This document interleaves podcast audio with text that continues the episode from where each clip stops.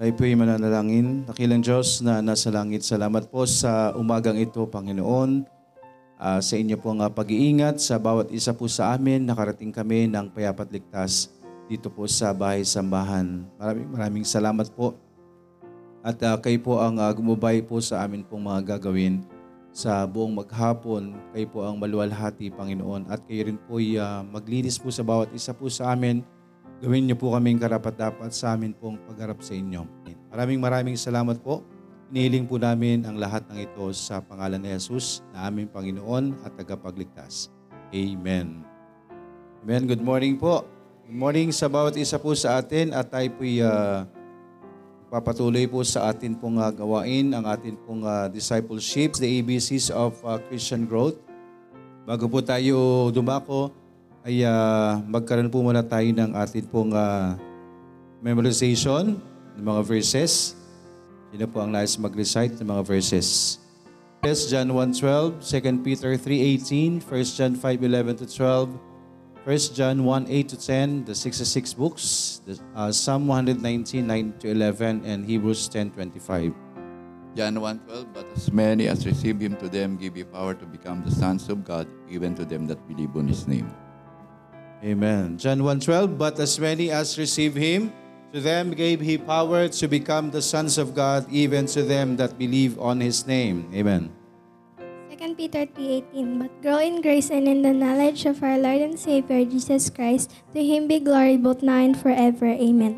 But grow in grace and in the knowledge of our Lord and Savior, Jesus Christ. To Him be glory both now and forever. Amen.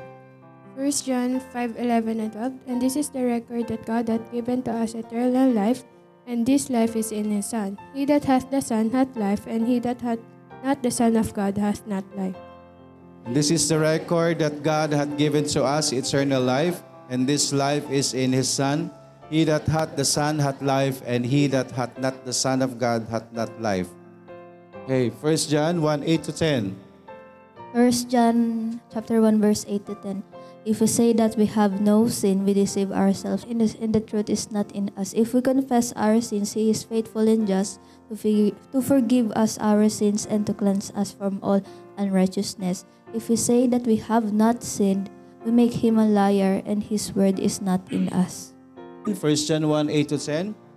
If we say that we have no sin, we deceive ourselves, and the truth is not in us. If we confess our sins, He is faithful and just to forgive us our sins and to cleanse us from all unrighteousness. If we say that we have not sinned, we make Him a liar, and His word is not in us. The 66 books, Old Testament lang. Genesis, Exodus, Leviticus, Numbers, Deuteronomy, Joshua, Judges, Ruth, 1 and 2 Samuel, 1 and 2 Kings, 1 and 2 Chronicles, Ezra, Nehemiah, Esther, Job, Psalms, Proverbs, Ecclesiastes, Song of Solomon, Isaiah, Jeremiah, Lamentation, Ezekiel, Daniel, Hosea, Joel, Amos, Obadiah, Jonah, Micah, Nahum, Habakkuk, Sepaniah, Haggai, Zechariah, and Malachi. Old Testament, 39 books. Ready? Genesis, Exodus, Leviticus, Numbers, Deuteronomy, Joshua, Judges, Ruth, 1 and 2 Samuel, 1 and 2 Kings, 1 and 2 Chronicles, Ezra, Nehemiah, Esther, Job, Psalms, Proverbs, Ecclesiastes, Song of Solomon, Isaiah, Jeremiah, Lamentation, Ezekiel, Daniel, Hosea, Joel, Amos, Obadiah, Jonah, Micah, Nahum, Habakkuk, Zephaniah, Haggai, Zechariah, Malachi. New Testament. New Testament, Matthew, Mark, Luke, John, Acts, Romans, 1 and 2 Corinthians, Galatians, Ephesians, Philippians, Colossians, 1 and 2 Thessalonians, 1 and 2 Timothy, Titus, Philemon, Hebrews, James, 1 and 2 Peter, 1 and 2 3 John, Jude, Revelation. 27, New Testament, ready? Matthew, Mark, Luke, John, Acts, Romans, 1 and 2 Corinthians, Galatians, Ephesians, Philippians, Colossians, 1 and 2 Thessalonians, 1 and 2 Timothy, Titus, Philemon, Hebrews, James, 1 and 2 Peter, 1 and 2 3 John, Jude, Revelation. Psalm 119, 9-11. Psalm chapter 119 verse 9 to 11. Wherewithal shall a young man cleanse his way, by taking heed thereto according to thy word. With my whole heart have I sought thee, O let me not wander from thy commandments. Thy word have I hid in mine heart, that I may not sin against thee. Psalm 119, 9 to 11, ready? Wherewithal shall a young man cleanse his ways, by taking heed thereto according to thy word. With my whole heart have I sought thee, O let me not wander from thy commandments. Thy word have I hid in mine heart, that I might not sin against thee. Hebrews 10:25. Hebrews 10:25. Not forsaking the assembling of ourselves together, as the manners of some is, but exhorting one another, and so much the more as ye see the day approaching. Hebrews 10:25, ready? Not forsaking the assembling of ourselves together, as the manner of some is, but exhorting one another, as so much the more as ye see the day approaching. Okay, so magpatuloy na po tayo sa atin pong pag-aaral. Dito po tayo sa study number 3, the church. So nandun po tayo sa topic number 2, which is the church is an assembly. So last time po, atin pong napag-aralan po, there are 4 important facts concerning an assembly. Una po, an assembly must be local. So meron po siya mga specific na lugar kung saan nakatalaga po ang bawat churches. Pangalawa po, letter B, an assembly must be visible. So dapat po nakikita-kita at nakikitaan po ang mga mananampalataya sa loob ng bahay-sambahan. At yung pangatlo, natin pong natalakay po last time, an assembly must be organized. Una is, inihalin tulad po ang ating church sa body. Church po natin is nagkakaisa. Inihalin tulad din po siya doon sa una is body, pangalawa, house. So hindi po siya masasabing tahanan kung yung mga raw materials ay nandun pa. No? Hindi pa siya talagang naitatayo. So dapat po ganyan po ang simbahan. Ibig sabihin lamang po niyan, yan po yung inihalin tulad po tayo dyan sa body and house na dapat po is things must be put together. Things must be put together according to a plan. At tayo po ay pinagsama-sama ang mga mananampalataya po na iba't ibang bahagi. Yan po ay pinagsasama-sama po ng Diyos sa isang lugar for a plan, for God's purpose. May plano po ang Diyos. Amen? At tayo po nawa ay sa kaisa po dyan. Okay, so magpapatuloy po tayo doon sa pang-apat po na important facts sa bagay po na tinatawag natin na assembly. Ito po ang letter D. An assembly must be constituted. When we say constitute, root word constitute, ibig sabihin po niyan is make up, form, compose, or be a part of a whole. So dapat po ang church po is, ibig sabihin, make up, or form, or compose of. Or dapat po tayo as mananampalataya is, sabi nga ho, a part of a whole. So, ibig sabihin po ng constituted is pinagsama-sama po siya. Amen? Compose of. Nakuha po natin. So ang church po is composed of. Okay? So tayo po is as mananampalataya, we should be part of. Nakuha po natin, part of a whole. So dapat po tayong mananampalataya sasama para sa isang church, para mabuo po yung church. Kasi kung hindi po tayo kabilang ng isang church, hindi po tayo masasabing kasama ng body of Christ. Kaya dapat po ang mananampalataya is part ng isang church. So ano po yung church na yun? Unang-una, church must be local. Church must be visible. Church must be organized. So kailangan po tayo as mananampalataya be part of a local church, be part of an visible church, and be part of an organized church. Amen po. So yun po ibig sabihin ng constitute or constituted. So yun po yung atin pong itatakil po ngayong umaga. Number one, by this we mean it must be made out of the right components.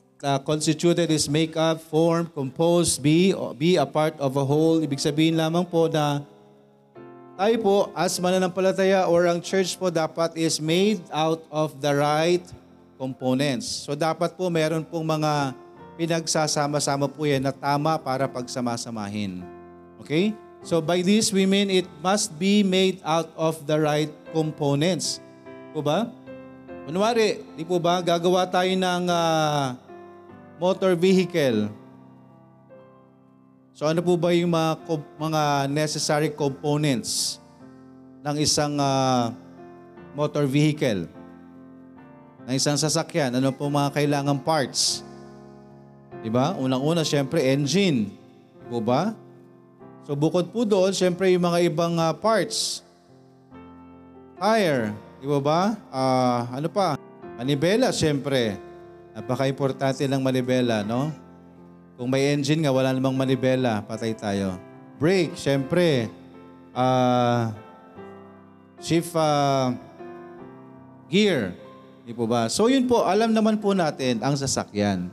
So kapag tinignan mo yung sasakyan na yun, ang isang sasakyan po is made of components. So siya po ay, sabi dito sa ating binasa, by this we mean it must be made out of the right components. So dapat, tama yung mga parts na pagsasama-samahin kapag bubuo ka ng sasakyan. Eh, napaka-absurd naman po, bubuo tayo ng vehicle, ang gagamitin mo is gatas. Gagamitin mo is dahon. O kaya gagamit ka ng uranium. Chemical, di ba?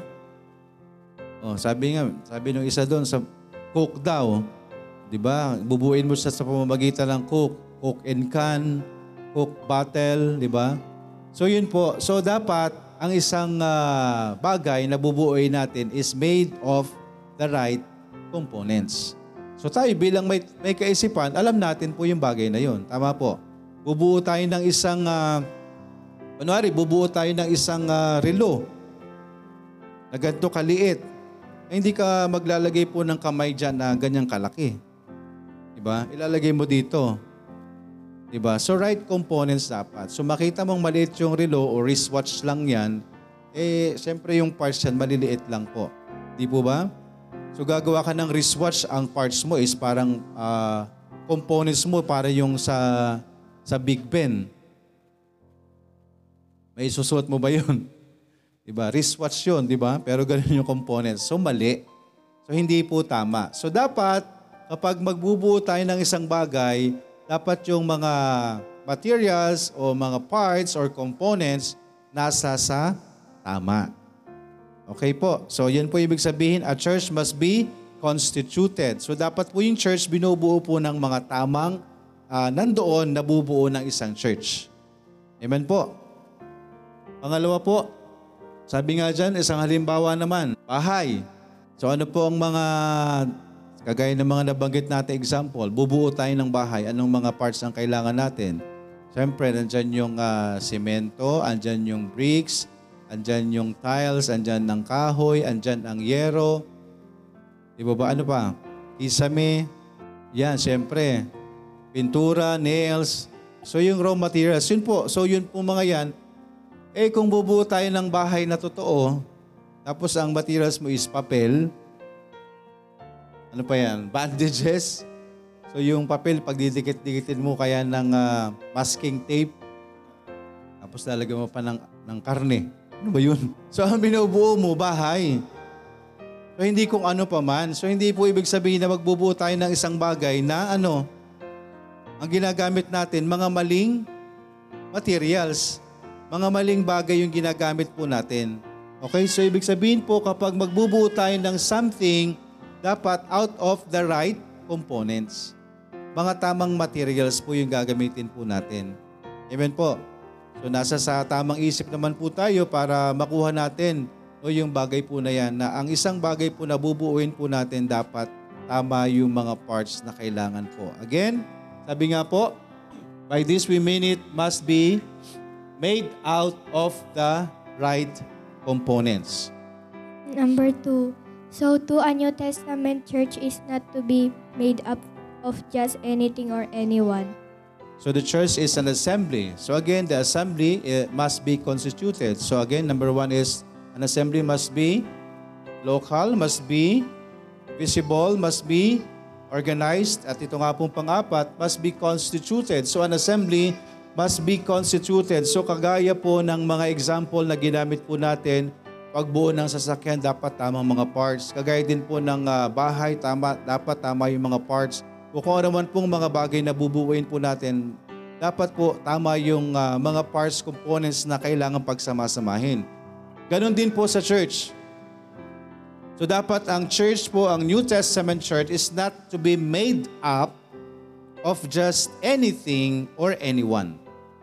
So hindi po mabubuo yung tamang church na ano po bubuuin po natin for out of something or kahit sino lang.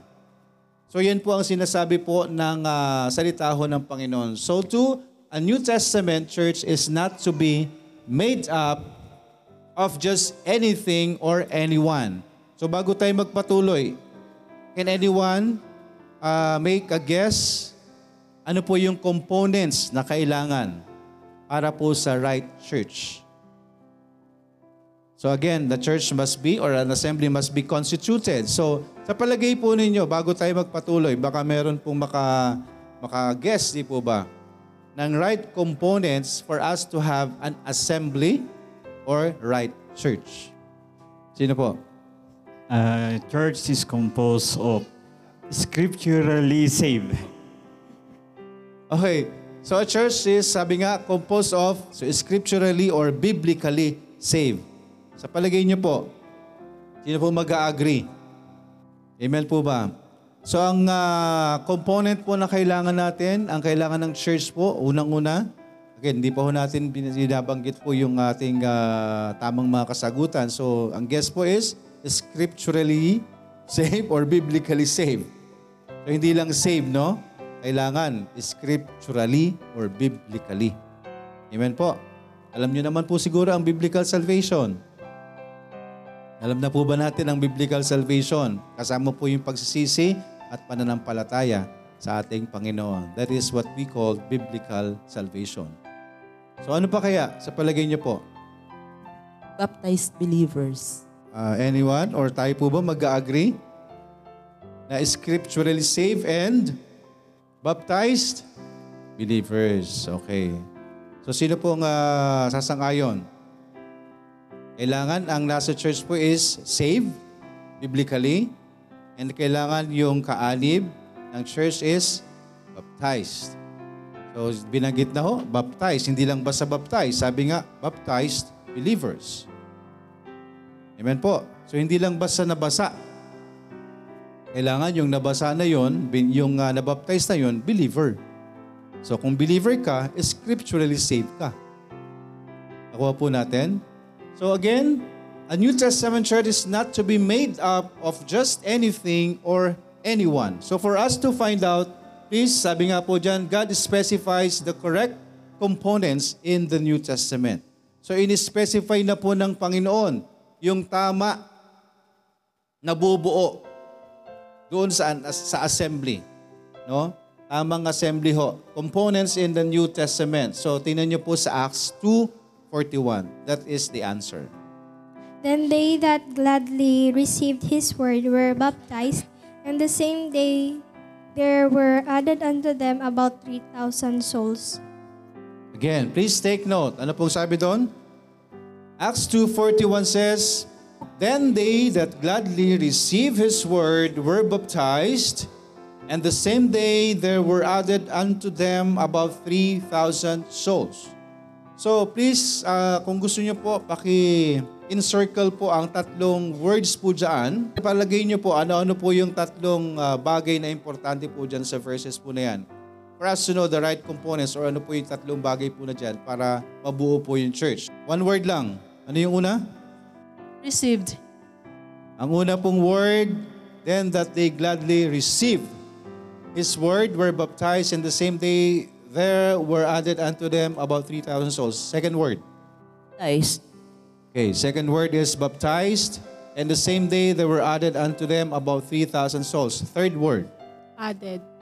Added. Okay, so nakuha po natin. Then they that gladly received his word were baptized, and the same day there were added unto them about 3,000 souls. So yan po yung pinakamahalaga or correct components in the New Testament church. So kung gusto nyo po, encircle nyo po again. So again, this verse gives God's order and qualifications for church membership. Okay, this is the order and qualifications for church membership. So ano po ang kailangan para mapabilang po tayo sa assembly? An assembly must be constituted. So kailangan composed of. Kailangan is makabuo from, di po ba? Not just out of anything or anyone. So kailangan po, magsasama-samahin po, unang-una. Receive the word of God. Ang unang qualification po, must receive the Word of God. So, ang ibig sabihin lamang po niyan is scripturally saved or biblically saved. Again, receive the Word of God. Kaya po yung unang sabi dyan, and they that gladly receive. Amen po. So, kung tayo po ay tumanggap na ho sa salita ho ng Panginoon, hindi lang ho basta tumanggap, kundi when we say receive, we trusted the Word. Naunawaan po natin yung salita. So yan po ang unang-unang qualification para tayo po'y mapabilang sa Church of the Lord Jesus Christ, which is the New Testament Church, an assembly. Amen po. Must be local, must be visible, organized, and then constituted. So pinagsama-sama po siya na save. Pangalawa? Baptism. And were baptized. Believer, receive the word of God. Ibig sabihin po, saved. And then, naligtas, binaptized. Okay, so kasama po yan sa qualification, baptism. Para tayo mapabilang sa isang local church. Para tayo mapabilang sa isang visible church. Para tayo mapabilang sa isang organized church. And for us to be a part of a constituted church. Amen po. An assembly must be constituted. And then ang pangatlo, so tayo po ay nagtiwala, naligtas, at tayo po ay nabaptize. And of course, pangatlo, added to the church. So added to the church. Sabi nga po doon, and they were added 3,000 souls. So this is the only scriptural way by which people become members of a Baptist church. Salvation first, then baptism. Hindi po tayo nagbabaptize para sa salvation. Maliwanag na maliwanag po ang sinabi ho. And they that gladly receive His word, they were baptized. So kailangan po, bago kayo baptize, received muna. Amen? Kailangan ligtas ka muna bago kayo baptize. Hindi pwedeng i-baptize ka muna bago ka masave. Hindi po biblical salvation po yan. Amen? Kasi hindi naman po yung gawa natin yung magliligtas po sa atin. So yung baptism mo is just, yan po yung pagpapakita ng pagsunod natin. That is the first step of obedience. Kung ang baptism mo is nagliligtas, bakit nagpabaptize si Jesus Christ? Kung yung baptism ay nagliligtas, alam mo, hindi gagawa si Kristo nang kukontrahin yung salita niya. Kung si Kristo ay nagpabaptize, ibig sabihin, hindi yun ang magdadala ng kaligtasan. Dahil hindi kailangan ni Jesus Christ ng salvation. Ano sabi ng Panginoon? And this is my beloved Son to whom I am well pleased. Nag-obey lang si Kristo. That is the act of obedience sa Diyos. So hindi ho baptism yung magliligtas.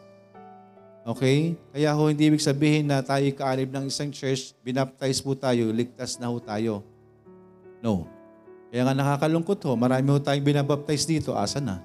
Nakakalungkot, kadalasan, kapag binaptize mo na, doon nawawala. Pero gustong-gusto mo magpabaptize. Pastor, gusto ko na magpabaptize. After mo i-baptize, nawala. Buti pang hindi mo binaptize eh. No? Nagpapatuloy. Bakit? Akala nila yung baptism, okay na. Tapos na, ligtas ka na. Pwede ka nang umalis dito. Hindi po ganun. Amen? Ang kaligtasan po is makikita ho sa buhay po natin. So, hindi ho by baptism. So kailangan bago ka i-baptize, naligtas ka muna. Sabi doon sa Philip, eunuch. Hindi naman na nagpapaptize agad ang eunuch eh. Anong hunang nangyari sa eunuch? Nagtiwala muna siya. Ano sabi ng eunuch? Eh, yan ang tubig. Ibaptize mo ako. Sige, ibabaptize kita kung totoong nagtiwala ka kay Kristo. Nakuha niyo po yung part na yon. Importante ho yung bagay na yon. Hindi ho basta tayo magpapabaptize. Hindi rin ho tayo basta-basta magbabaptize. No? Sa simbahan, kailangan po masiguro natin yung ibabaptize natin na ligtas. Amen po. Unang-una, kailangan, tingnan natin. Hindi naman tayo ibig sabihin na works. Hindi ho. Kaya kayo tinitingnan ng gawa kasi sabi nyo, save na kayo. Tama po ba? Di po ba? Therefore, if any man be in Christ, he is a new creature. All things are passed away. Behold, all things are become new. So bago tayo mag-baptize, kino-confirm muna natin, sinisiguro muna natin na totoong ligtas ka. Di po ba? Acts 8:36. Sabi po dito sa Acts 8:36, and as they went on their way, ito ho yung eunuch, si Philip, bigla na lang itong dinala dito sa eunuch eh. And as they went on their way, they came, ito ho after nang ipaliwanag ni Philip doon sa eunuch. Ano po yung binabasa mo, ganyan-ganyan? Hindi ko nga maintindihan, sabi ng eunuch eh, ipaliwanag mo nga sa akin. And then doon sila nag-start. Ang si Philip po, nagbasa siya ng, binabasa ng eunuch is yung Isaiah 53. So sabi niya, sino bang tinutukoy dito? Ito ba yung prophet o ito yung darating na tagapagligtas? So doon ho ipiniliwanag ni Philip. Ang tinutukoy dyan, hindi yung propeta mismo. Kung hindi, yung sinasabi ng propeta na yan na tagapagligtas na si Jesucristo. So doon niya na po in-explain. Sabi po sa 36, and as they went on their way, 34, and the eunuch answered Philip, I said, I pray thee, O whom speaketh the prophet this, of himself or of some other man? Then Philip opened his mouth and began at the same scripture and preached unto him Jesus.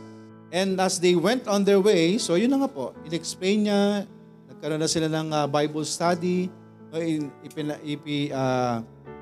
in-preach niya na po, pinangalan niya na po si Cristo sa eunuch. And as they went on their way, they came unto a certain water, and the eunuch said, See, here is water, what that hinder me to be baptized? So, andyan ang tubig. Ano bang pumipigil pa para i-baptize mo ako? Ang sabi ho ni Philip. Ito yung important. No, kaya napaka-importante ho na bago tayo magbautismo, siguruhin muna natin na ligtas yung ibabaptize natin. Sabi ng ating salita ng Diyos, and Philip said, If thou believest with all thine heart. Hindi pumayag si Philip na basta i-baptize lang. Ako po natin, kinonperma ho ni Philip na yung kanyang babautismuhan ay totoong nagtiwala sa Panginoon. Sabi niya, And Philip said, If thou believest with all thine heart, thou mayest. Amen. And he answered and said, I believe that Jesus Christ is the Son of God. And he commanded the chariot to stand still, and they went down both into the water, both Philip and the eunuch, and he baptized him. And when they were come out of the water, the Spirit of the Lord caught away Philip, that the eunuch saw him no more, and he went on his way rejoicing. Amen. Kaya nga ang Panginoon, no? Si Philip bigla na lang nawala.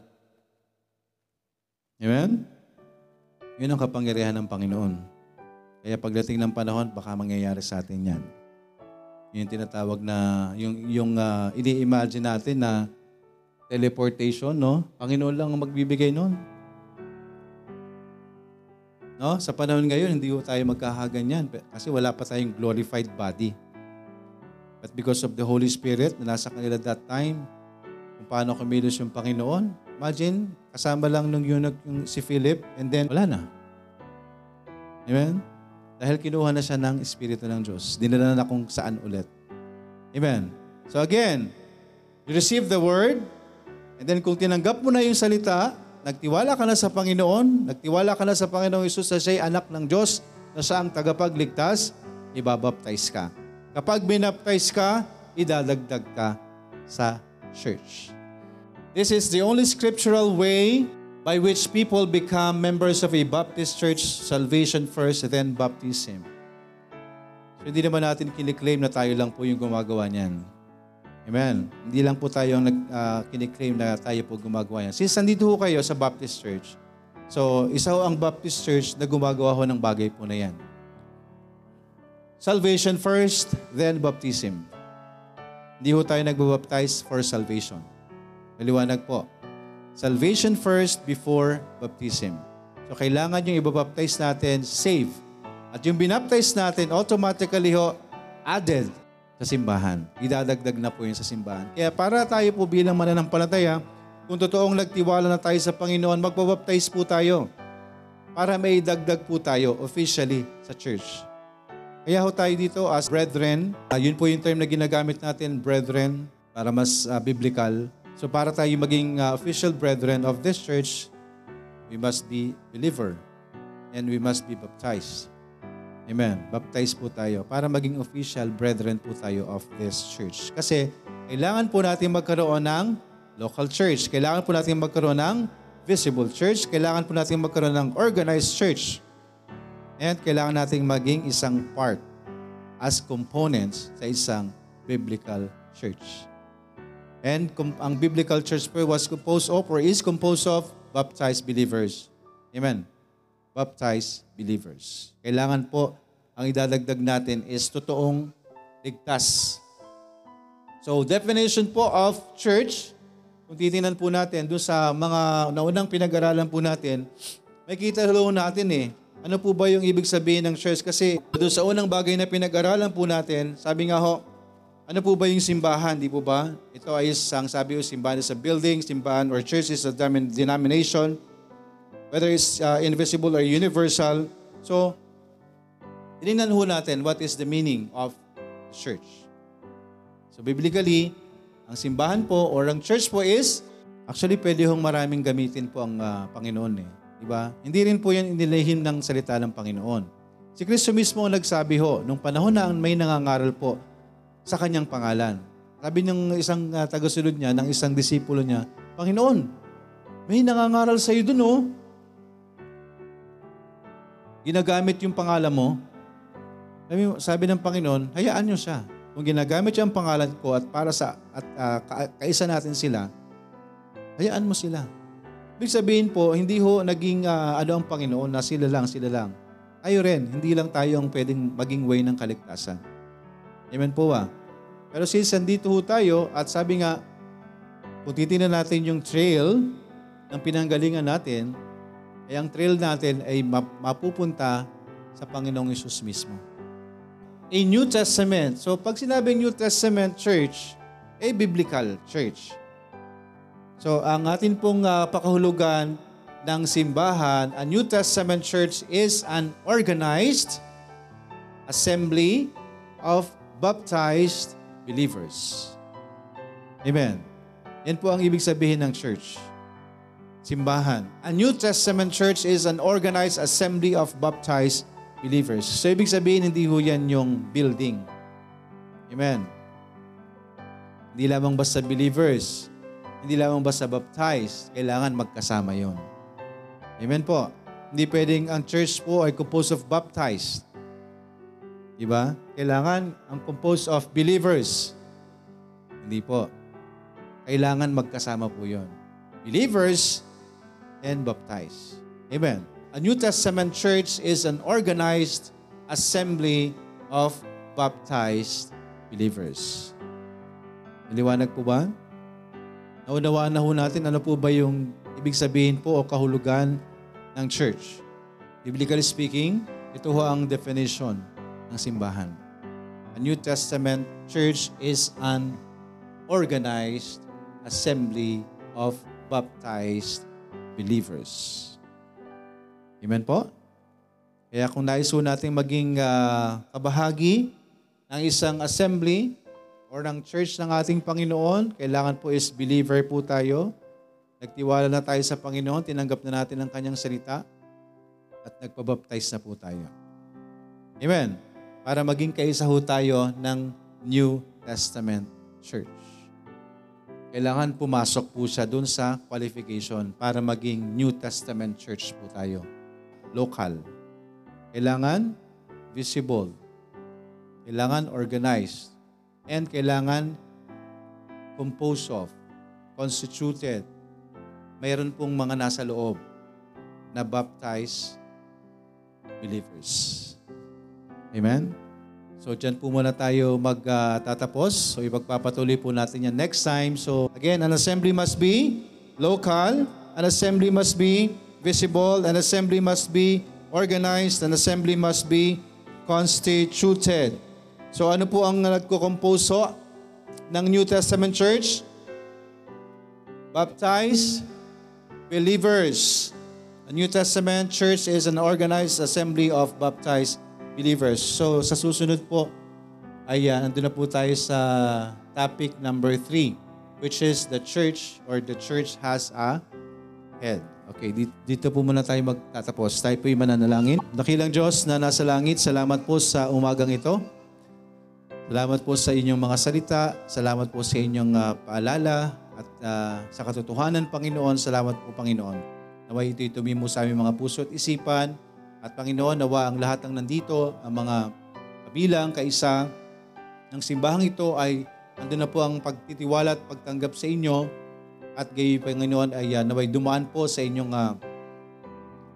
sa inyo pong itiniuutos, Panginoon, ang unang hakbang ng pagsunod para maging kaisa po ng simbahang ito. Maraming salamat po, Panginoon. At patuloy kayong gumabay po sa amin sa mga natitirang oras, higit sa lahat, sa amin pong pananambahan, Panginoon. Salamat po, inihiling namin ang lahat ng ito sa pangalan ni Jesus na aming Panginoon at tagapagligtas.